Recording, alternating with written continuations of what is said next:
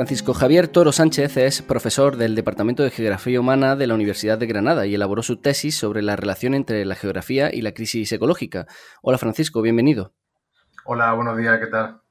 Muy bien, Francisco. Eh, Francisco, algunas proyecciones prevén que para 2100 el crecimiento poblacional internacional se ralentizará y que incluso algunos países perderían población medioambientalmente eh, puede llevar a pensar que es algo positivo para la reducción de la contaminación o del impacto, pero ¿es esta una idea errónea? ¿Existe esa relación directa entre menor población absoluta y menor impacto? Bueno, ha sido recurrente desde los inicios de la preocupación ambiental, en la década de 1960, apuntar al crecimiento demográfico mundial como principal causa en la sobreexplotación de los recursos y la degradación de los ecosistemas planetarios. Este discurso neomaltusianista, sin embargo, sigue teniendo adeptos hoy día. Pienso que en valores absolutos y atendiendo necesidades elementales de cualquier ser humano, la Tierra dispone de suficientes recursos para sostener el que es denominado techo biológico de la población mundial, que se situaría en torno a los 10.000 millones de habitantes. En aquellos escenarios en los que los modos de vida han dependido de sistemas de abastecimiento locales, la presión demográfica ha podido constituir un problema, sobre todo una vez que se sobrepasaron ciertos umbrales y límites que condicionaban el metabolismo de estas sociedades. Sin embargo, en el contexto actual, en el que el reparto de la riqueza material agudiza la conocida como regla 2080, son determinantes los mecanismos de acceso a las capacidades productivas de los ecosistemas, su justa distribución y el nivel de acopio de, bienes materiales que tienen ciertas sociedades y regiones en plena globalización. Defender que un menor volumen poblacional a nivel mundial, poniendo en el centro de la diana a las regiones con mayor ritmo de crecimiento demográfico llevará a un planeta más desahogado en cuanto a la presión ecológica, es omitir la tendencia geométrica en la explotación de recursos agroalimentarios, en la producción industrial o en los niveles de contaminación directa o indirectamente atribuibles a una clase consumista global, que en términos demográficos es menos relevante. El mejor ejemplo es China. Es inevitable pensar en un futuro apocalíptico si los más de 1.300 millones de habitantes del país asiático alcanzaran un nivel parecido de consumo al de cualquier habitante occidental más o menos acomodado. Sin embargo, la verdadera presión ecológica la ejercen los centros urbanos e industriales, que no solo sustentan materialmente a sus propios habitantes, sino a una parte significativa de la demanda mundial. En resumen, el problema demográfico es algo más que el número de bocas que alimentar, más aún cuando en torno a mil millones de, mil millones de personas a nivel mundial se enfrentan a un problema de inseguridad e insuficiencia alimentaria estructural. ¿Pero hay modelos demográficos sostenibles? ¿Hay culturas sostenibles en la actualidad? Bueno, pensar en modelos demográficos sostenibles es rechazar precisamente la idoneidad de un único modelo y eso implica reflexionar acerca del concepto de necesidad. Es decir, saber determinar y distinguir cuáles son los requerimientos no ya mínimos, sino suficientes que cualquier población o comunidad precisaría. Resolver esta cuestión es enormemente complejo, pues hemos confundido la noción de necesidad, aquello de lo que carecemos y que es indispensable cubrir para mantener una vida digna y lo que sirve para cubrir estas carencias, tengan o no una naturaleza material. Es decir, lo que podría denominarse satisfactor. Hay satisfactores que para cubrir una necesidad implican una elevadísima huella ecológica, pero suelen formar parte del tipo de prioridades que la sociedad demanda y hasta exige.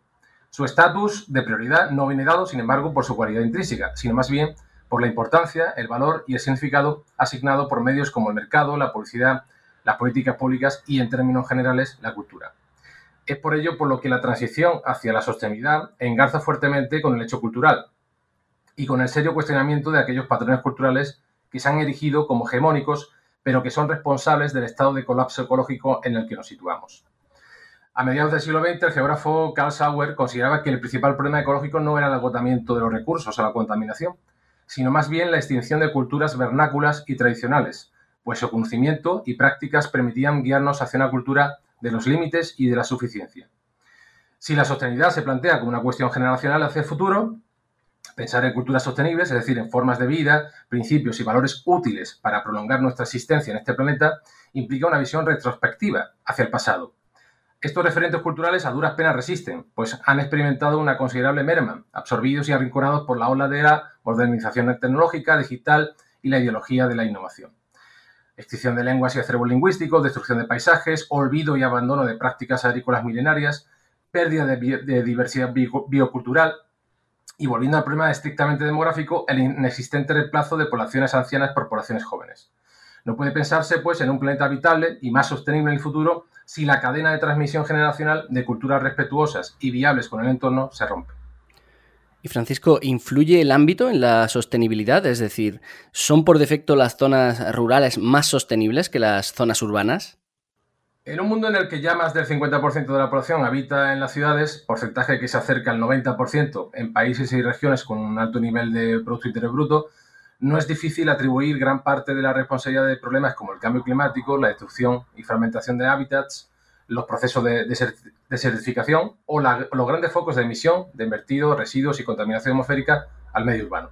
No obstante, esto llevaría a inferir que los medios rurales son reductos o islas de sostenibilidad dentro de una gran megalópolis mundial y esto no es exactamente así. Cabe recordar que las ciudades no son organismos autótrofos, requieren de grandes insumos de recursos materiales y energéticos para poder aclimatar edificios, proporcionar electricidad al quehacer cotidiano, hacer funcionar los sistemas de transporte, tanto particulares como públicos, o asegurar el sustento de alimentos y bienes de consumo a sus poblaciones. A su vez, deben de evacuar todos esos, aquellos residuos que no pueden volver a, volver a utilizar. El medio rural actúa como garante de estos servicios y, por tanto, son escenario de actividades para la provisión de alimentos, para las grandes cadenas de distribución global, son lugares ideales, entre comillas, para la instalación de centros de producción energética con incalculables impactos ecológicos y además, por si fuera poco, deben reponer constantemente este stock a partir de la deforestación, degradación de suelos, canteras, minas, etcétera, y depurar las inmundicias que la ciudad desprende en forma de vertederos con contaminantes que en su mayoría son difícilmente biodegradables. A ello se suma que la delimitación entre rural y urbano es enormemente confusa, especialmente cuando hablamos de aquellos que lo habitan. Es una tendencia bastante notoria la aparición de neorurales o presencia de urbanitas en zonas cuyo paisaje tiene un marcado centro rural, pero cuyos modos de vida poco tienen que ver con las tradiciones y culturas vernáculas. Es más, mantienen unos patrones de vida en cuanto a consumo y demandas materiales y energéticas equivalentes o superiores a cualquier ciudadano medio. Ahora bien, pienso que los eh, medios rurales, siempre y cuando se mantengan un vínculo productivo, cognitivo y afectivo con él, reúnen condiciones no solo para ser ámbitos más sostenibles, sino para leccionar en la cultura de la sostenibilidad. Eh, uno de los impactos de mayor importancia, al menos uno de los más visuales o visibles, es sin duda el, del urbanismo. Personalmente recuerdo cuando fui la primera vez al mirador del, Monte Toix, cerca de Calpe, y vi lo que la construcción ha hecho con, con el litoral alicantino. Pero ¿hay alternativa para estos modelos de urbanismo? ¿Existe un urbanismo ecológico? Pues resultaría paradójico que al observar los modelos de crecimiento y de diseño de las estructuras urbanas en la actualidad, considerásemos que el urbanismo trabaja en favor de una relación más respetuosa con el entorno. Lo cierto es que en los orígenes del urbanismo, como disciplina moderna, el acercamiento de la ciudad a la naturaleza era una de las premisas básicas, al menos sobre papel o sobre el plano en este caso, y que estas soluciones eran una respuesta al palpable deterioro ambiental y social que conllevaba la ciudad industrial. Referentes de este primer urbanismo ecológico lo podemos encontrar en la ciudad jardín de Howard, en el urbanismo social de Patrick Guedes o incluso en el propio Sánchez de Barcelona de Ildefonso Cerdá. Propuestas, todas ellas que quedaron desvirtuadas cuando en su ejecución quedaron sometidas a la especulación inmobiliaria, el contexto político, los cambios en la movilidad, la ciudad difusa o urban sprawl, se explica por este cambio, eh, por el uso del vehículo privado, o la tecnoinnovación en la arquitectura. Muchas de las aportaciones englobadas bajo el paraguas de lo que se conoce como ecología urbana recupera algunas de estas propuestas y aplica el enfoque del metabolismo a la ciudad para comprender sus interacciones materiales y energéticas con el entorno. No obstante, tan importante es el modelo como el tamaño, y aún más que responda a las necesidades reales, algo que parece un imposible en la praxis urbanística contemporánea, excesivamente intervencionista y utilizando la ciudad, sus espacios e incluso la propia identidad como fuente de especulación y de negocio en el mercado financiero. De ahí que debamos desechar la ilusión por construir ciudades sostenibles pues resulta una contradicción en sí misma, y pensar prioritariamente en que la naturaleza reside en la propia ciudad, no de una manera segmentada y estética, sino como principal fuente de recursos y sustento vital. Creo que, logrando una ciudad más respetuosa con el entorno, se logrará además una ciudad más justa y saludable para sus habitantes.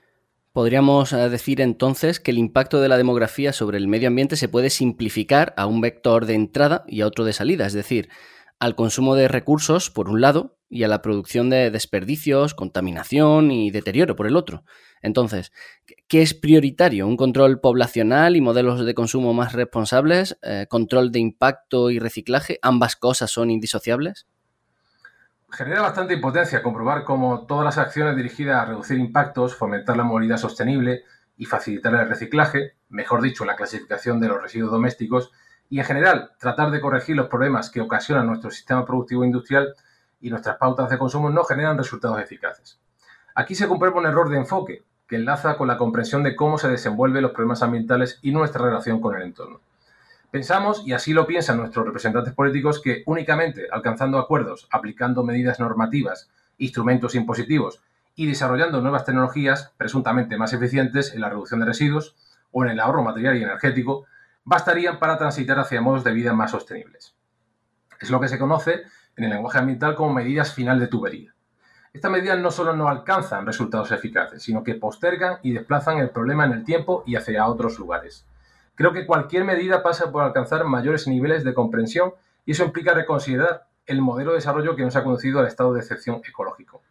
Es indispensable educar ambientalmente y no se trata únicamente de una educación personalizada a cada uno de los ciudadanos, desde sus edades más tempranas, sino también una educación de las grandes instituciones, corporaciones y organismos gubernamentales. A su vez, una ecologización de los currícula en los diferentes niveles educativos, pero también de los programas formativos de profesionales, académicos y ocupaciones laborales. En definitiva, un cambio de enfoque, una percepción más compleja y contextualizada de la relación entre ser humano y naturaleza, una toma de conciencia como especie que emerge de la naturaleza, depende y se sustenta de ello. Pues Francisco Javier Toro Sánchez, profesor del Departamento de Geografía Humana de la Universidad de Granada, gracias por estar en Hora Verde. Gracias a ti, un saludo.